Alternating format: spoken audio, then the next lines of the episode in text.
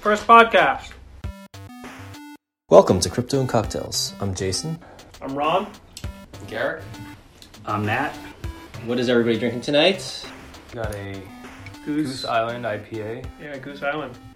And a protein shake. I am drinking a funky red wine called Pashka. It's an effervescent red. I'm drinking a Pappy's Porter from uh, The Alchemist. So cheers, Put guys. links, put links in the show notes. Yes. Thanks, guys. All right. Cheers to holders. Right now, the price of Bitcoin on uh, Coin Market Cap is ten thousand nine hundred eighty-one dollars and fifty cents. Damn, dude. As of 6:58 p.m. Eastern Standard Time. So it's taken quite a bit of a dive. Part of that dive has been them removing the Korean markets from the uh, from the prices, from what they calculate or how they calculate. So, did they? When did they implement that? They said they were going to remove South Korea from all their exchanges. They they removed it from the price calculation. I think three days ago, Friday before the around the long weekend, um, and similar to a lot of things other exchanges have done. I don't think they announced it previously. It just it just took a two thousand dollar drop essentially out of nowhere. Yeah, GDAX is riding at 11.6 right now, so it's a bit of a discrepancy. Yeah, So I mean, there's a question like, where do you think? Where would you go to have like the most accurate, you know, pricing? I mean, if you're buying, obviously you just go straight to exchange and like you're gonna you're gonna buy whatever that exchange is using to calculate their prices. But Yeah, I mean, I use TradeBlock, TradeBlock.com.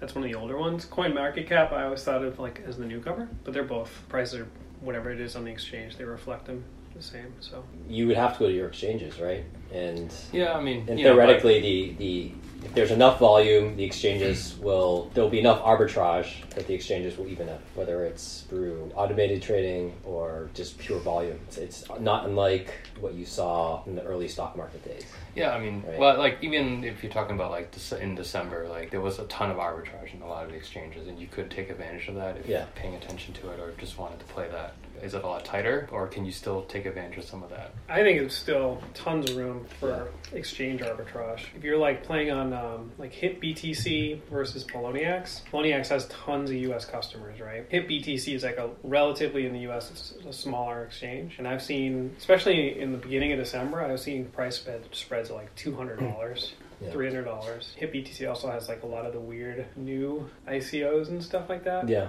So that's a good spot to get some of the weird esoteric crypto. There's still tons of room to play with arbitrage.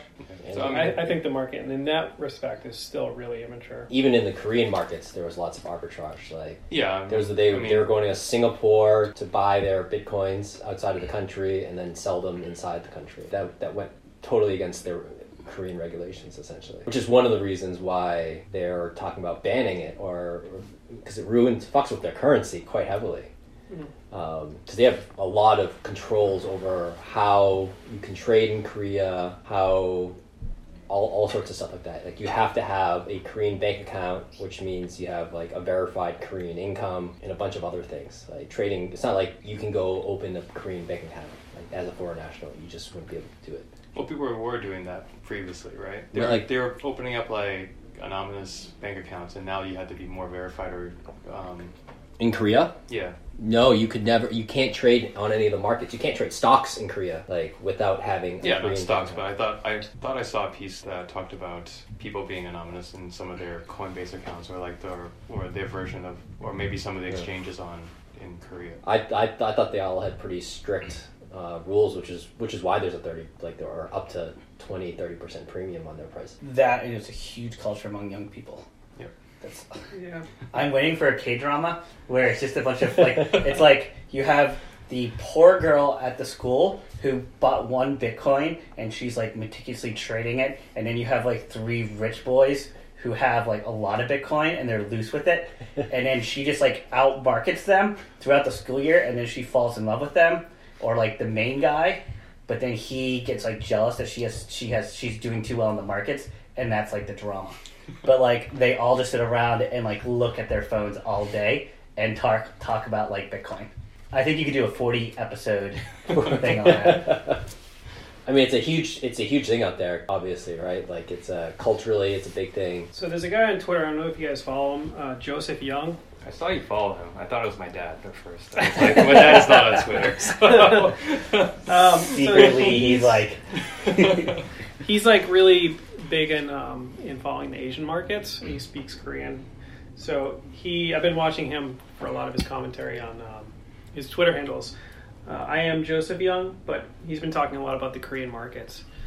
But I'd be I'd be actually shocked if there were Korean exchanges operating that required all that uh, KYC requirements. I think there have to be like a few of them that were operating before those were mandated under the existing legal regime. I'm sure there were people who got in early on Korean exchanges that didn't have to go through all that. But uh, one thing he was saying was that uh, he was writing an article yesterday, I think, and he said that he was in an internet a cafe or something and then he heard like three other people talking about buying and selling Bitcoin. He says like one out of three people in South Korea has traded Bitcoin. Like I think that's probably an exaggeration, but it seems pretty big.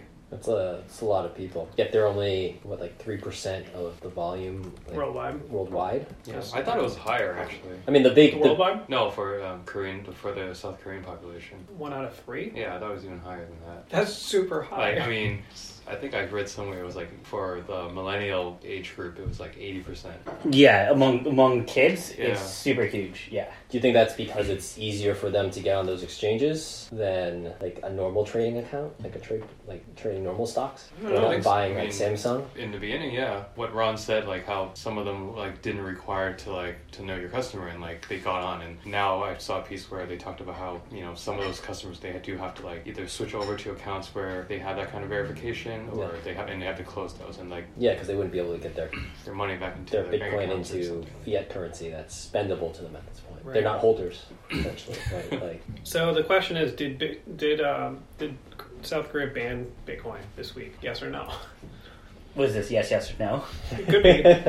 I mean, it was my understanding is that they haven't. I mean, they just talked about it, and then supposedly they backtracked on it. But then this morning, or like in Asia, like they they mentioned that there's still a possibility that they will crack down, which is why like, Yeah. there was another dip this morning. well, there were two things in Asia: Korea, and then the big one would be China cracking down. But I hear China does this every year as well during the big. I feel like they do it like every other month.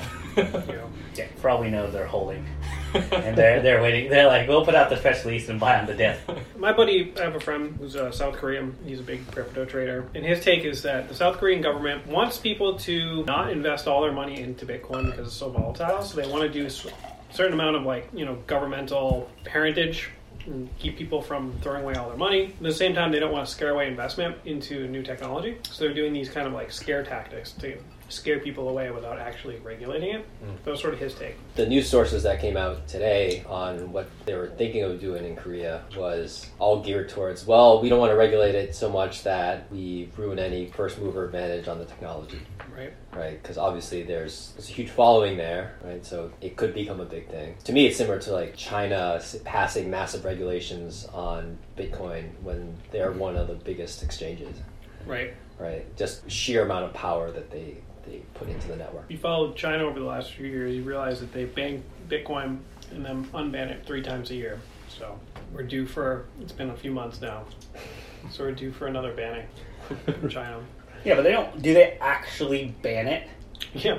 They ban it and they come out with like, I forget what they call it, but it's like clarifications, regulatory clarifications that basically say like, it's not actually banned, but there's these new rules. Yeah, but it's not like they actually shut the whole thing down until they release the clarifications. They say they're going to ban it, then they release clarifications, then they force the exchanges to follow those clarifications. Mhm. So it's not really a ban. It's more like they threaten them with a ban, then they put out guidelines and force them to go with those guidelines. Yeah, I don't know if they try to enforce them. I don't think they try to enforce them. From what I've seen, they haven't really. Yeah. But it does cause like huge fear in the market, fear and doubt, and then people like start selling, and then they come back and say, "Oh no, just kidding. We're like just clarifying the regulations." But it does seem to be a re- recurring phenomenon. I'm still curious why they actually backtrack in the first place. They have no trouble controlling their own currencies, and then also controlling how much uh, how much of their own local currency gets moved in and out of the country, versus like in terms of like uh, normal ways, like wires or just pulling money out, or just even like withdrawing money out of a foreign ATM. Well, that's that's the whole thing. They, they can't control it, and what they're mean, they could control it. They could just like tell the banks like don't accept any money out of uh, Bitcoin wallet or out of an exchange or something like that. Right, or but like, like being able to move money out. I mean, that's what the same thing that the U.S. did with online gambling, right? You just like tell you just force all the banks to not accept money back and forth. But there's like a whole mining aspect of it, right? So the people can still mine and take the bitcoins they mine and put it into a wallet and then transfer this wallet to anywhere in the world and then take the money out that way. So you can easily do that and as well as you can buy bitcoin with like local currency you know i could wire you internally i could just you know send a bank transfer to you and you deposit into my bitcoin wallet and then you can get around it that way as well, Well, you wouldn't be able to send a wire out of the country like up to a certain amount. Right, but what I'm saying is it's it's really hard to just ban Bitcoin the way you ban like online gambling. Yeah, of course. Because Like, you can still just sit there and run run a, a rig and VPN tunnel out to the rest of the world and churn numbers. They actually have to go into the warehouses where the rigs are and shut them down. yeah, of course. It's not that But hard but if for you usually if you, de- if you delegitimize the currency, then it puts huge roadblocks for people running legitimate businesses, like legitimate mining operations. They no longer feel like they have a secure investment because the government could shut them down at any time. and They'll lose all their investment in that hardware. Well, that's that's the big fear I would say coming out of Korea and China would be same thing. Is well, a couple of countries start toppling. It doesn't matter that you know Japan's invested in it or other countries are invested in it. Okay, these major, especially China, these major economies are, are moving away from it. Korea's, a, I mean, Korea's no joke because as far as GDP and what they're producing on a mass scale, right? So yeah, like that's the fear, right? That they start the domino effect of other countries saying, "Nope, we're not going to do this." I'd be shocked if they actually. It sounds like they backtracked pretty quickly on it. Yeah, I mean they always backtrack within like a day or two. I mean, Hmm. you never. I, I, don't think two weeks is the Two longest weeks. they've gone. This news came out what over the weekend again, over the long weekend, Yeah. and then today it's like every other news source is like, "Well, hold on a second, maybe they're they're, they're not sure." Well, I think even But, but they have scared um, people in China from using it as much, right? I mean, from last year or the year before, like they made up like ninety plus percent of the of like volume. Mhm. I mean, I haven't seen it now, but have, I mean, have you seen what it is now? I haven't looked at how much the trading volume is. I've been mostly focusing on the mining volume. And there was a point where China was like about 50% to 60% of the mining. That's come down a little bit in like the last few months. One of the weird paradoxical effects of the the price increase and some of the regulation in China in the last few months is that it's actually somewhat diversified mining. But that's just Bitcoin itself, not the other cryptocurrencies. You have actually seen, especially like November and the beginning of December, you see us a lot of that mining kind of switching back and forth between Bitcoin Cash and Bitcoin. I noticed Bitcoin Cash took a huge hit today. Did they? Yeah, they're down into like the thousands now. But Bitcoin Cash? No, it's trading at 2065. On GDAX? Yeah. On Set- Coin Market Cap, it's uh, It's only down 13%. it's sixteen seventy eight. Yeah, I see 1774, but it's down 26%. Yeah, I see it down 13, but yet Bitcoin's trading at 12.2 and that's at 9%. So, why why did Bitcoin Cash take a drop today? Is it sim- similar? I think they all similar took- news. they all Yeah, They're all- dropped they all- together. They all did, yeah. Yeah. yeah, today was a bad day for everybody, except for there was some weird outliers, right? There was like one. um, let's see, who was it? Tether. Yeah, Tether was doing some weird stuff today. Uh, I saw people tweeting just wildly speculating that they're just like so Tether. Obviously, there's no cap on how much Tether can be printed, not printed but made. They essentially have whatever quantitative easing amount that they want. but uh, well, there, someone said, "Oh yeah, of course Tether is going up today because the the CEO can just make more Tether and then just sell it and then dump it into whatever other cr- cryptocurrency if they want to buy on the dip." So, but I thought that was pretty funny. But they're they're the only one up today. They're up two point two one percent. I usually find in regular days when Bitcoin's down, Litecoin is also down. They're about the same. They kind of trend the same. But Ethereum is always usually reversed. Like if Bitcoin and Litecoin are down five, like Ethereum is like up by like up by like five or six. Uh, I still don't really know where Bitcoin Cash is. They, they they trend in their own little world. Yeah. Otherwise, there's a few that are in the green. There's three, but they're all up by like two and three percent, and then the two. How other- far down the list are you going? He's They're, pretty, pretty so far far down. down. Exactly. Yeah, Pretty far I'm not down, even going yeah. to mention their names because they're probably just shit coins. Shithole coins. So do you do you think the news about South Korea and China and just the effects of what the the cryptocurrency winter, I guess, at this point? Yeah, so if, you know, I hate doing analysis and like reading the tea leaves. I think it's There's too many variables to speculate in any real way, but my take on it is it's complex, but there's a few key things that stand out to me. One is the Bitcoin winter. So every winter, right after you know January, you see, uh, especially if you look at the charts between 2013 and this year, uh, the parallels are like starkly amazing. They're just so similar. The charts, you see this huge ramp up from October to the end of December, where you have like 100, 200, 300, 1,000% increases. And then right into the end of um, December, mid January, you see a 30% drop. And we're just like, it's a mirror of 2013. So I think that's the Bitcoin winter. I think CBOE's Bitcoin futures, the first futures, are going to settle tomorrow on the 17th. So a lot of the people who bought in to the futures, I think they're going to they're to see a shake up there because they bought in to the futures around sixteen to seventeen thousand dollars, and now we're trading at like 10-ish, 11-ish. So I've seen a lot of speculation that you know the big whales are dumping the price to scoop up on the dip based on these futures contracts resolving or settling. And then I think some of the things you're seeing coming out of South Korea is just like fear. So I think those three factors are the main three factors driving the price down. Obviously, I'm just like speculating. So that's my take. I'm still holding. we wouldn't expect anything else. So why don't we start start talking about Coinbase? And this I guess this report or analysis that came out about how they're spamming the network in order to keep their prices high or prices high in general. So I I don't know all the technical details of this. I think Ron, you probably know the most out of all of us exactly what graphs show and what the analysis says and all the, Sure. those little pieces. So anytime you watch Bitcoin and you have like big people who you know produce a lot of transactions on the network, if you have a Bitcoin full node running, you can see look at the mem, mempool or mempool to see how many transactions are in there, how they're being processed, how quickly they're being processed, uh, and basically look at the the depth of transactions. So anytime you have like a big major transaction maker who goes offline for a long time, you can see the impact on the network. So it's kind of interesting to look at. Coinbase had an outage on January 11th from 6 p.m. Eastern Standard Time, uh, and it went to just after midnight. And it provided an interesting window to the Bitcoin transaction mem- mempool. And you see a huge drop off in unconfirmed transactions, and the mempool immediately starts clearing up. So you just see, you know, this chart that's gradually staying stable and staying uh, like at a, basically a flat plateau. And when they went offline, you just see it immediately like dropping off in a stair-like chart going downwards, pretty linear rate. So what does that mean if the mempool starts clearing up?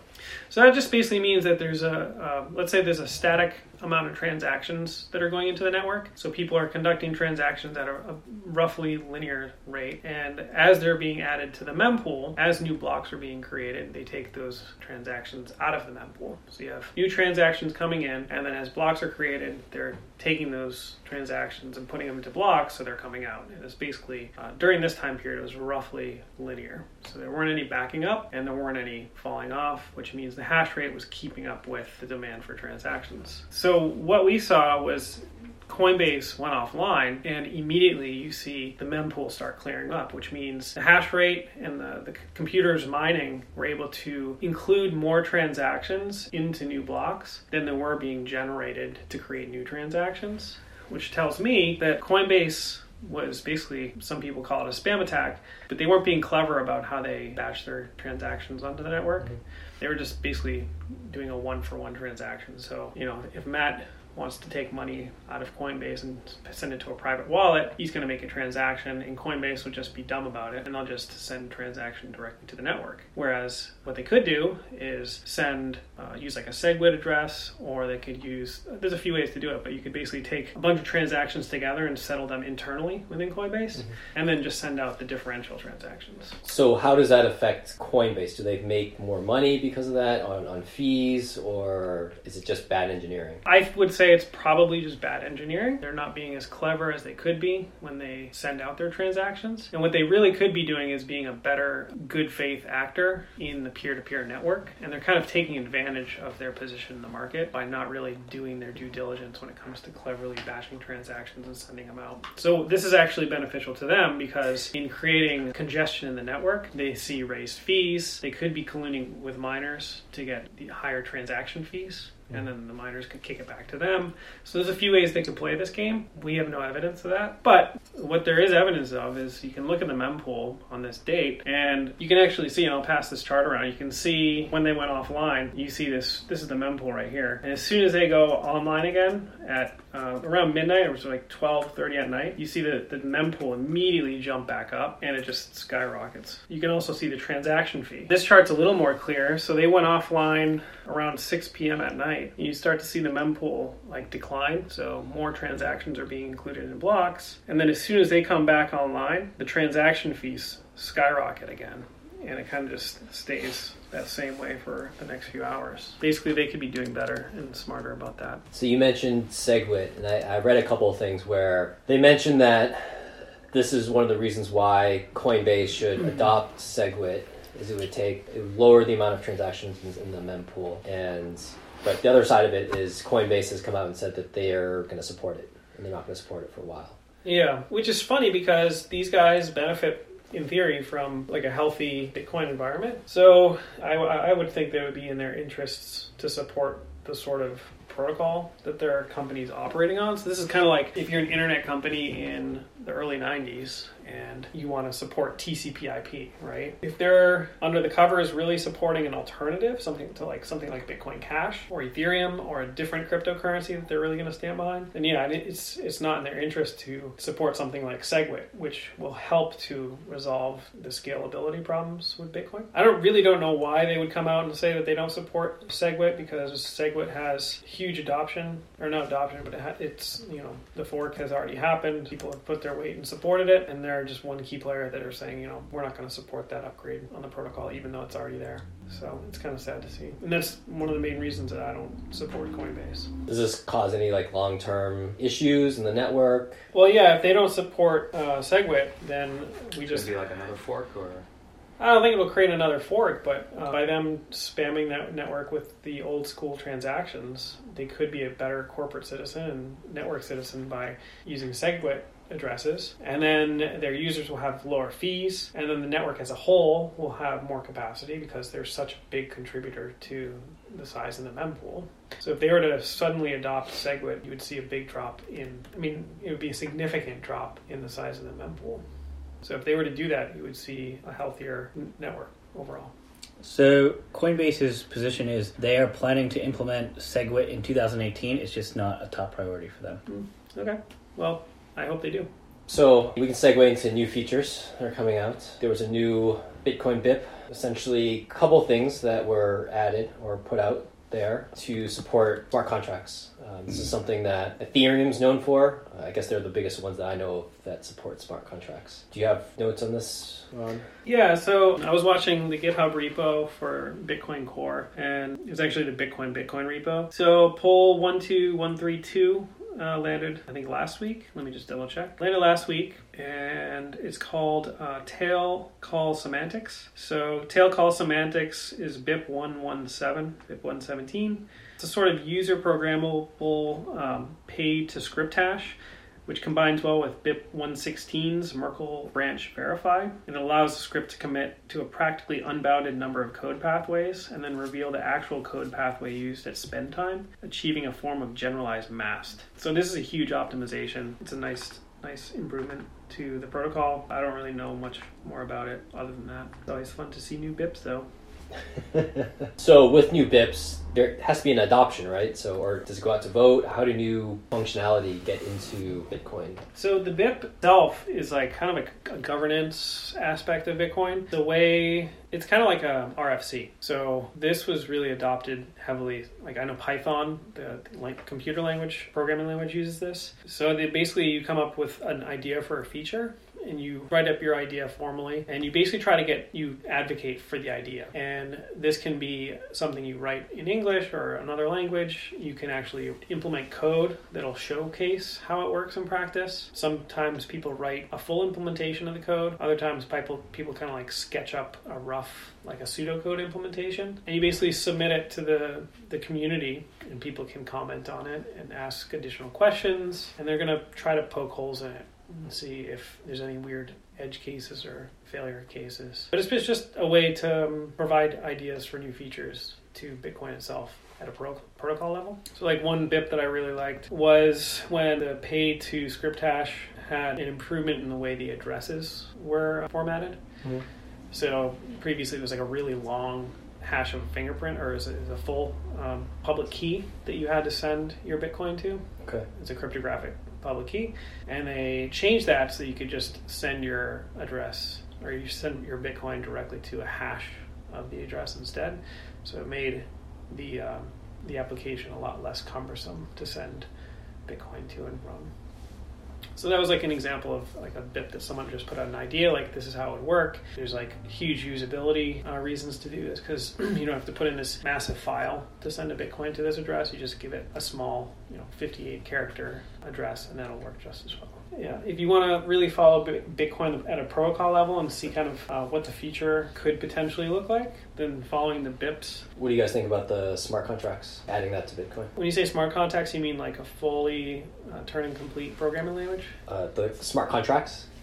like where you have like variables like that need you need to like sort of hit in order to release the money. Like it could be like a it's essentially an option right of, of any sort. So it's uh, i think ethereum does this and the base would be you know if a future is a contract so at a certain date i will provide you x amount of bitcoin. Or you can do if it hits something hits a th- certain threshold that you can measure give you this or that. Paying rent is is an option or a contract of some sort right? So any anything like that. So if you were paying your rent in cryptocurrencies and your door was like was encrypted payments and stuff. right? They could give you the encryption key to the door Yep. as long as you provided Bitcoin for X amount of like the twelve year, twelve month Right. lease or whatever it is. My opinion on that is like, like the pay to public key hash is sort of like a smart contract, Mhm. but it's like very rudimentary. Yeah, So obviously, Ethereum is is like the smart contract language.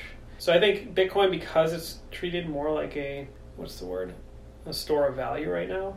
People are like, you know, they have their their altcoins and their ICOs and stuff like that. But at the end of the day, most people store their, or I don't want to say most people, but a lot of people store the bulk of their their cryptocurrency wealth in Bitcoin. And I think if you introduce smart contracts, like a fully uh, Turing complete language features to Bitcoin, it's gonna you're gonna have a lot of problems with that because I don't think a lot of people want that in Bitcoin itself. I think Ethereum is a great example of another coin that's experimenting with that kind of stuff. So it's actually good that you have two different coins that have different properties. So I'm a big advocate of the experimentation that Ethereum is doing, but it's super experimental, so I think it should stay in.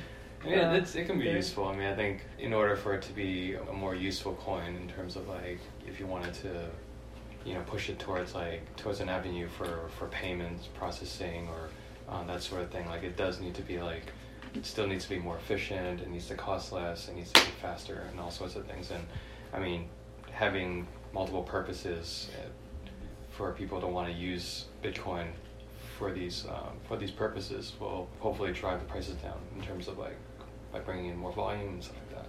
So, what is your concept on this? That a feature that looks interesting, you'd rather make an altcoin to test and work that feature instead of putting it in Bitcoin itself, right? You're like, well, smart contracts. We should have new ICO for that. Oh, you know, you know, certain technology with you know very low transactions.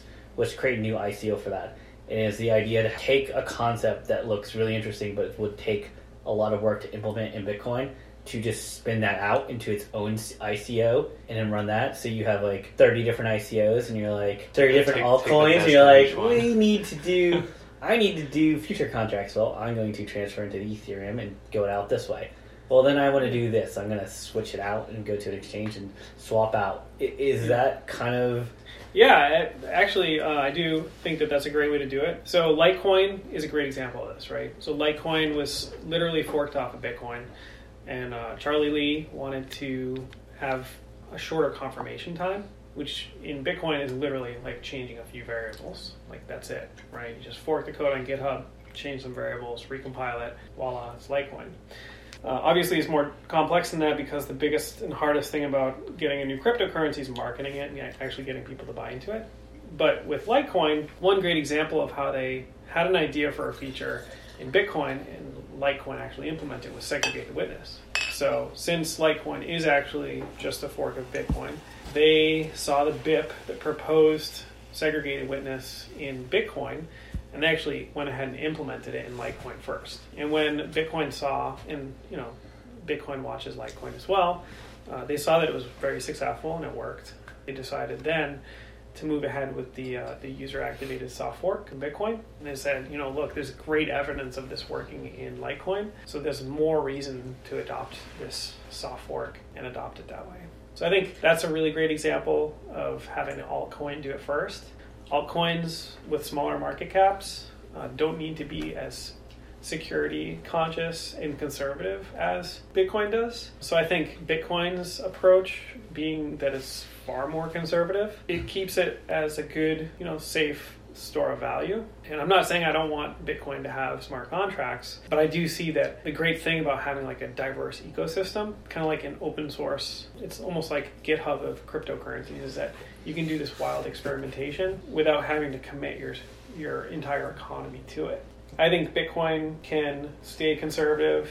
Like this BIP, for example, the one I talked about before, it implements a few minor changes, but Bitcoin's slow approach where it takes, you know, very conservative uh, steps forward I mean, to change you, the protocol. Would you fear any like first mover advantage then in this?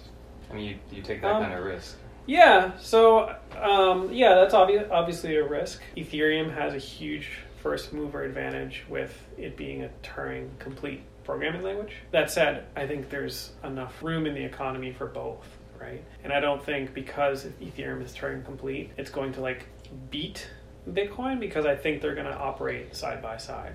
I don't think it it operates as a as a competitive market between the two. They're not really operating as products that need to corner the market. I think they can totally operate side by side. I'm trying to think of like a good metaphor, but it's kind of like any currency. If you're in the US, the US dollar makes the most sense. But if you go to Japan, you want to use the yen. There are measurements that one is better than the other for various reasons, but they have different properties. They both have valid uses. I think you would use These these. right now. I think when you use is programming languages. Or yeah, That's programming that's- languages is a totally other great example. Different different programming languages are designed to tackle different tasks. Yeah, so if you're going to write, uh, you know, software that operates in a web browser, you want to use JavaScript. If you want to write something for an iPhone, you're going to use Swift or Objective C. So it's the same thing, right? And you know, um, you're going to use Java if you're going to write an Android application or maybe Kotlin, and they all have valid use cases. I think it's going to operate very similar to that. Obviously, Bitcoin is the best, but I mean, yeah, I understand your view of it. You can use each one for its own like specific like test case, or th- you can use Bitcoin for this protocol. You can use Ethereum for something else. Hmm. But you know, maybe I maybe I was thinking like, what if you were looking at Bitcoin as like an entire platform?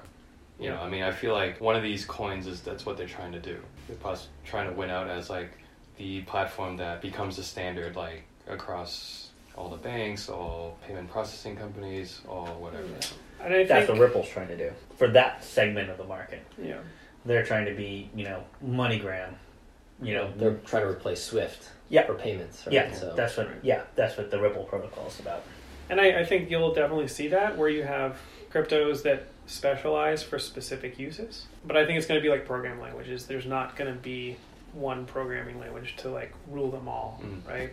Well, Um, I mean, I mean, but there's a possibility that people will like if they do well in something, right? Let's say you adopt Ripple for that, and then you decide they they will also have like, you know, some more basic or rudimentary versions of all these other protocols that maybe Bitcoin might do better in. Yep. But you know, like if Ripple becomes that big, like they might just like, all right, offer like an entire suite, and it might be easier for, say, a bank to just use their entire suite of products. yeah, yeah. So that's the network uh, network effect Yeah. of a, a coin. Absolutely, you're to I think we're to see in the next ten years, we're to see a lot of coins becoming specialized for certain use cases, and we're going to see a lot of consolidation in the market towards. You know, they're going to go in the direction that most makes sense for the use case. So I think Bitcoin maybe speculatively will become the de facto reserve currency, where you just kind of like a savings account. Yeah.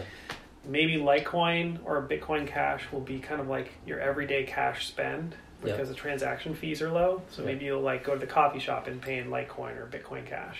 Ethereum will probably be smart uh, contracts. You know, one of the great things about Ethereum is they have the the ERC twenty standard, which is a standard that makes it trivial to create alternative currencies based off of it. So the Brave web browser, they have their basic attention type uh, token. I don't know if you've heard of this one.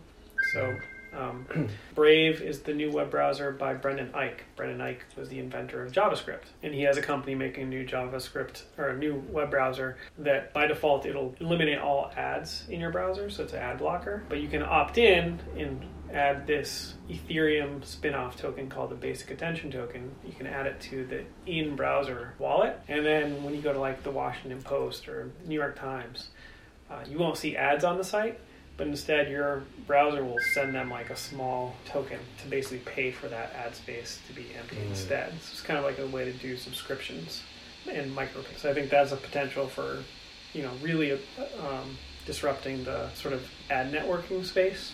And that might be something that a lot of ad agencies and web advertising consolidates around. And obviously, there's a lot of crypto tokens trying to play with like Internet of Things. Yep. So maybe we'll see some consolidation around something like IOTA. Uh, there's a few players in there. You're essentially predicting a currencies based off services in the future instead of based off maybe nationalities.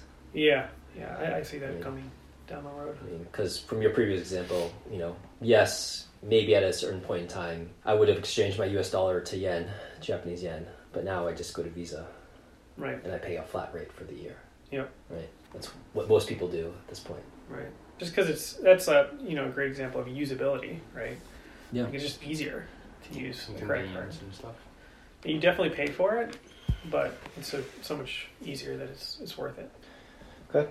Let's uh, change gears. Let's talk about this uh, Overstock.com uh, exploit, which I, I think is hilarious because it's it it's if this was the Swift network, it would be billed as you know Bitcoin got hacked.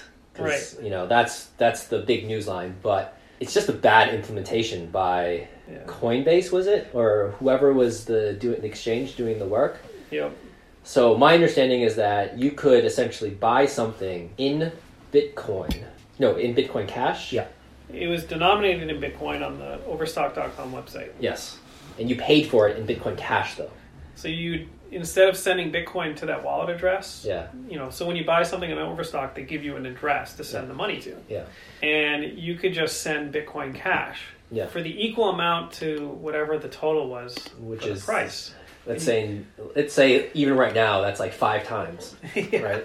Maybe like six times. So you said, let- let's say you buy, um, I don't know, like um, a, like a ring, right? Like jewelry for like you know one Bitcoin, so like ten thousand dollars. Yeah. And then you send, you know, I don't know, you send a certain amount of Bitcoin cash to that address instead. Yeah.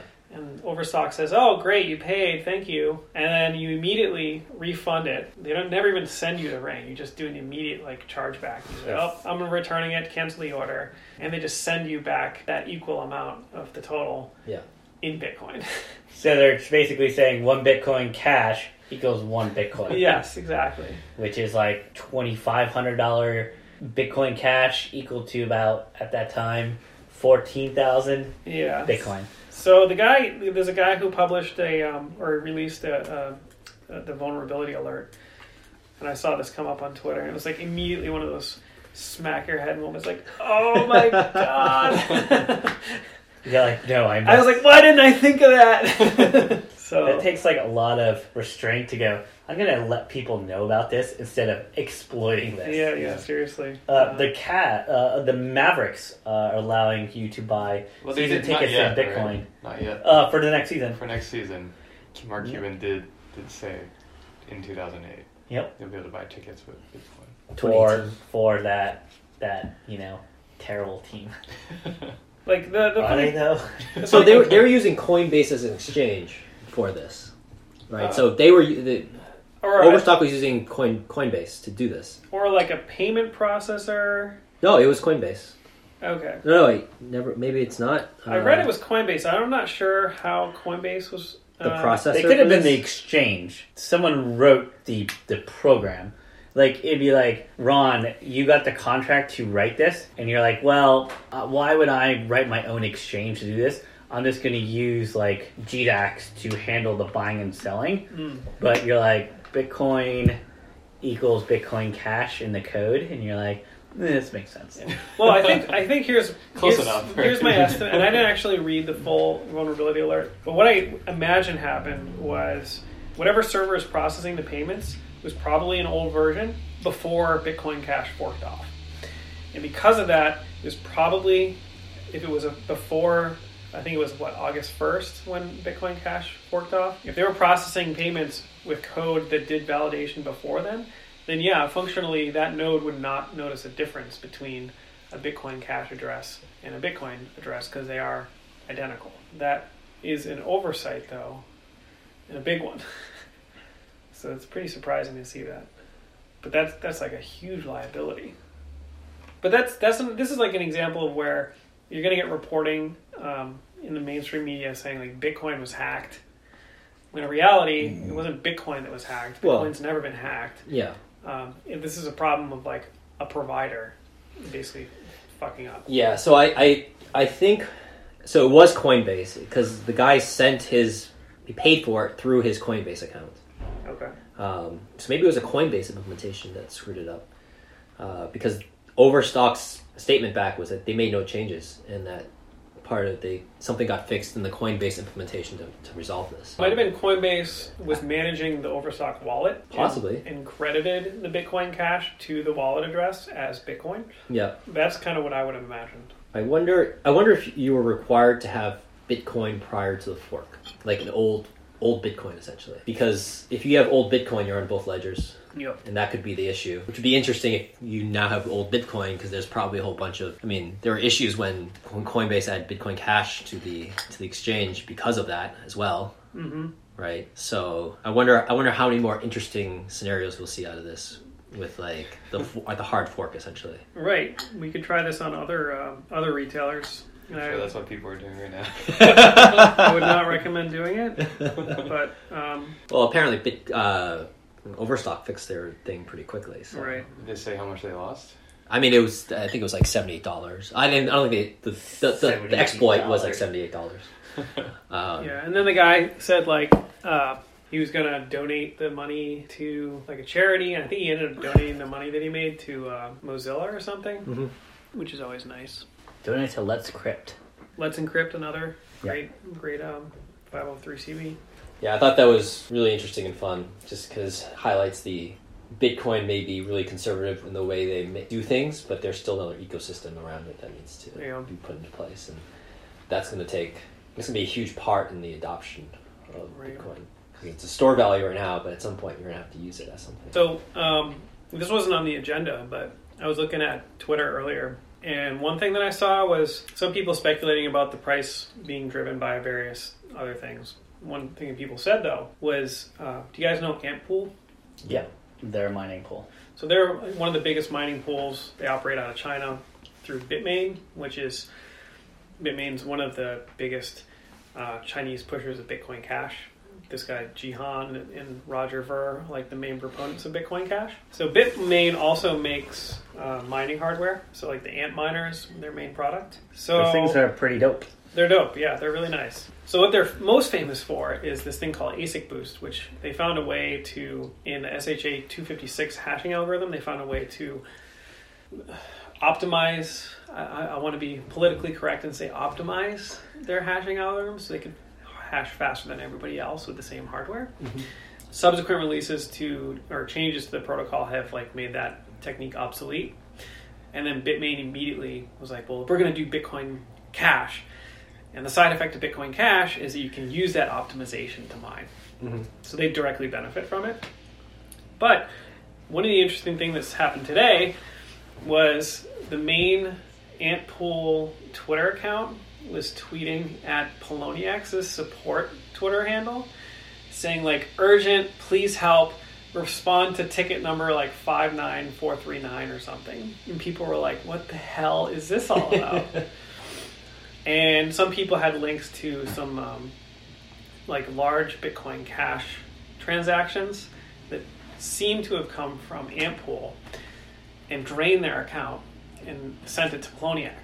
So this, this is all very speculative right now, but some people think that either Antpool was hacked or uh, they like sent the Bitcoin cash payment to like a Bitcoin address, Oh. which would have locked the funds forever. Oh. But the other thing is that Antpool has not paid out any money to their pool for the last few hours. Should we have a rumor mill section? So this is yeah, this Should we have I, rumor I mill? think, I think Yeah. this is this is a this developing interesting. story. Yeah.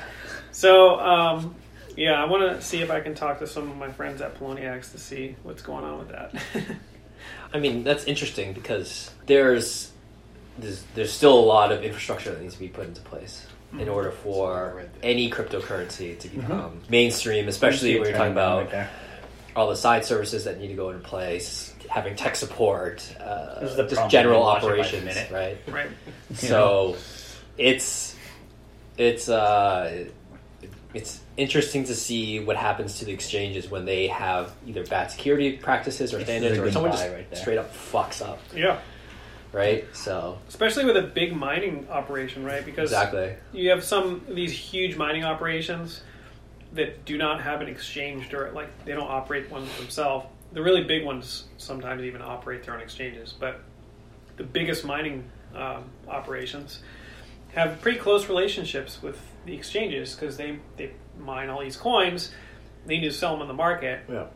so they have these close ties, usually with the people, and and they develop these relationships. This is just an instance where like they they're so urgently like, please help. They're just like literally resorting to Twitter, just like any other fool. But that's how you contact an exchange. There's that's the thing. There's no one eight hundred number to call any of these people. Like Right. if you submit a ticket to Coinbase or to Plenteous, it goes into a giant queue of a million tickets, and there's one person who's like, uh, "I'll get to it." Like, like that's the thing. There's there's no. It's not like I can walk into Bank America and go and talk to a teller. you know, That, You that can go is- on, you can go on Reddit and complain until someone some support. yeah. Until it gets to like the top page and then someone finally looks at it. yeah, yeah, you know, yeah. There's no support here. Right? You know, you're at like the mercy of whatever they're doing. Yeah, And that's sort of like the fun of the the immaturity of this marketplace and this whole ecosystem is like the Antpool motherfucker is just like the same Joe Schmuck as everyone else on Twitter. He's like, oh, you gotta look at my support ticket. I can't fund my account. yeah. Yeah. I fat fingered the address and I lost all my money. yeah. So we'll see what happens. I mean, Mount Gox was the same way, right? There's a whole backstory on how he lost all the coins, and then he, through slow manipulation and a bot called Willy, Yeah. he like ramped up the price so he could like fulfill and refund all all the accounts.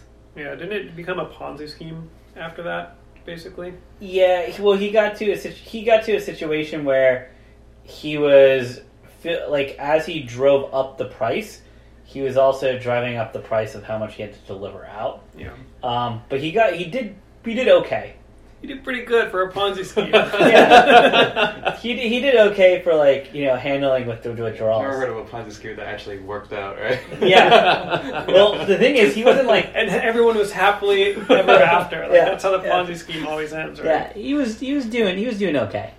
He got he got to a certain point, but there was like he had like a bot that was like r- running all these buys to drive up the price from like one thirty to a thousand, Mm. and then he was using that to like fund and put the money back into the accounts of all the money that was all the bitcoins that were hacked out of this thing. Actually, I saw an article. I didn't read it today, but there's an article about how two researchers think that the price of Bitcoin was manipulated from ten dollars to thousand dollars. Yeah, that's what I'm referencing. Yeah, Okay. yeah. It, it's so it's from this. Yeah, from this guy. So that article that was published is based upon two Reddit posts that describe like what happened. So they read the Reddit posts and then they went and they like investigated it. Um, Basically, the guy who ran MGOX uh, lost a lot of his Bitcoin, and so he like manipulated the market to drive the price up so he could refill the accounts that he lost out. And it's like he almost got away with it, yeah. but then he got hacked again. If it wasn't for you damn kids and your computers, Yep. Do you think that the market's still being manipulated in that way? Yeah. Yeah. heavily. Yeah, ever yeah, go on to Telegram and look at the whale chat forums. Yeah. Yeah, Telegram. Okay. Go on Telegram. You'll see a lot of manipulation. Yeah. Especially for the, the ICOs. But I think I think It's like kind of ironic when, like, if you go on Reddit today, it's everybody's just blaming big institutions and stuff like that for doing it. Yeah. Yeah, the biggest blame today I saw was all because of the futures. And they're like, oh, it's all the whales who are driving the price down so they can buy on the dip. And yeah. I mean, I think there's there's definitely a lot of market manipulation, but I think that's like anywhere, even the stock market. But you know, the, to get back on the, the story of the Mount Gox scandal, I think the untold sob story there is that he actually had to sell all of his magic cards to, to make good on a lot of that those payouts. He had some rare ones too. So right now, seven hundred ten million, uh, seven hundred ten million dollars have gone in twenty four hours on Bitcoin. So it takes like a lot to move. It would take Yeah, a lot to to manipulate it. Wait, Like- is that the that's how much money has moved? Yeah, today, yeah, seven hundred ten million, uh, hun- seven hundred ten million have moved today in twenty four hours. What's what's the average? That's no, that's like so sixty three thousand bitcoins moved in twenty four hour period at eleven thousand dollars a bitcoin. I mean, that's not. Well, That's So- pretty low for the so- Bitcoin market. well. It's, I mean, it's low compared to like stocks. Yeah, so there's seven hundred ten. So well, even even for Bitcoin, I think. Uh, so seven hundred ten million. I think it was. I mean, it would take, it would take like, yeah, you got to have some institutional I money mean, to move well, that. yeah, you would. I mean, Yeah. I mean, a lot of like if you, I mean, a lot Or of just a the lot of big Bitcoins. stocks. I mean, ha moves more money than that per day, but you'd have to have so much money uh, to move it. Yeah, you you got to like, like that's the whole thing with like, you have to have a lot of money to move it, and you're in a really risky place. See, but the problem is like people don't understand is you can't. I mean, even even in Bitcoin, I don't think you can. You can't really move that much volume without people noticing. If you you own like I don't know fifty million dollars, right? I Oh, mean, yeah, that, you- that'd be enough to like that'd be enough to move to you know Oh. have like warning signs from other people like what the hell's going on, right? I No mean, way. You could easily generate like 25,000 wallets. It's not hard to generate wallets. Drop the bitcoins in there and do a staggered buy over the course of like multiple days. Right, you could do to- that, to right, jack but the you whole can't thing do, up. but you can't do it like on the spot. You know, if you do it on the spot, people will notice. But yeah, if, you, if, Sure. you're, gonna- if you're just trying to unload, but the problem is like if you were saying, you know, this whole conspiracy, someone ramped it all the way up to like nineteen thousand before they sold, right? You can't sell that many bitcoins at once without people noticing, and then other people going, "What the hell's going on?" and then they're gonna sell too, right? And then it But just of- cause like a whole, But of like, course, chain reaction. Yeah, yeah. but like exactly. no one's going to just try to be like unload 50 million dollars at once. You're going to cause a huge problem. You would stagger your cells over the Yeah, course I mean, you have to. So yeah. right, so there's no reason why someone's gonna be like, for the next six weeks, I'm going to uh, put 50 million in and ramp up the market in a giant pump, and then once it hits 19.5, I'm going to slowly sell off. With with a with a with a low program, you can easily take you know 50 million dollars of Bitcoin, generate 50,000 wallets, put them all in there, and then slowly sell them up. You just literally describe what I've been doing for the past week. Yeah, Fifty thousand Bitcoin. Yeah. so it, it's it's really yeah. So it's not a hard thing to do. It's not, but if you're being that meticulous with your money, if you have that much money, right? Like every That's- every minute counts, right? So it's like you can you can bat an eye, and then you could lose two hundred dollars per Bitcoin. Right That's the bat, right? That's the whole thing. Is that it, you're you're gambling with fifty million dollars. That's that's the real the real thing is that it's a very unstable and you don't know where your money's going. Right. But if I'm sure if you have like enough research and much smart people, and you're like, if I infuse fifty million dollars over the course of six weeks or or like eight weeks, starting before Thanksgiving all the way through January, and no matter what the price is, and I keep doing a buy every like fifteen minutes based upon you know our simulations, the market will go up. And if we keep doing buys, everyone else is going to keep doing buys. We ramp the price up, and then we slowly sell off, and we drop the market off. And then you do that, and then you just do it again and again. You wait every winter. You do it. yeah, yeah. The beginning of um, January every year, you just sell off some of your coins. yep, it's the Bitcoin winter. Bitcoin winter. Look it up. Google it. Yeah, so like you can you can easily Yeah, you can do it. It's just, Yeah. I mean, it's just not efficient. You're gonna hit get, you're gonna get hit by that many transaction fees on how many splits you want to do and stuff. like transaction that. fees only happen if you try to sell at marketplace, right? So if you're like Depends I'm on the going to exchange. huh? Depends on the exchange. Yeah. So it depends. Yeah. So like if you're on GDAX and you're like, I want to sell this one Bitcoin at fifteen thousand, and then when it gets to fifteen thousand, you you get sold, then then you're, you're fine. Like you don't have any transaction fee.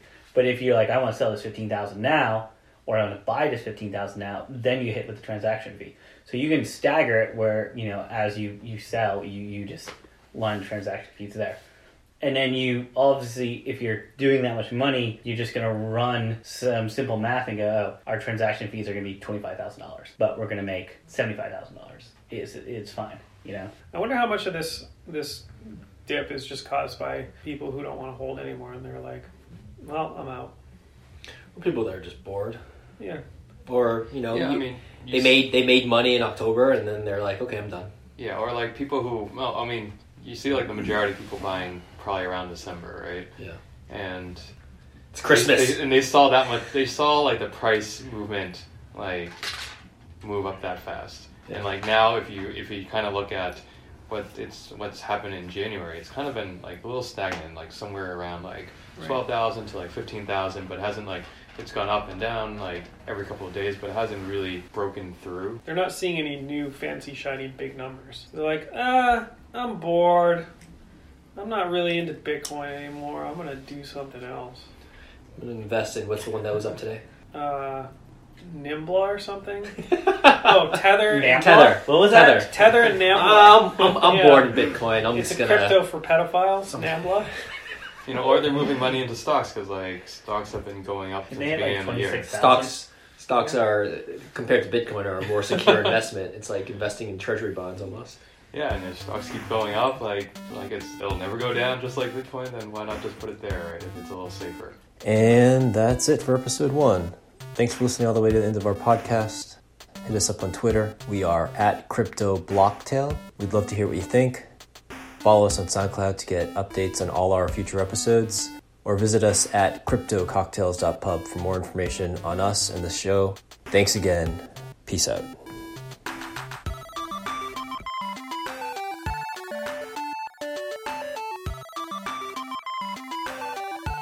Show me the way.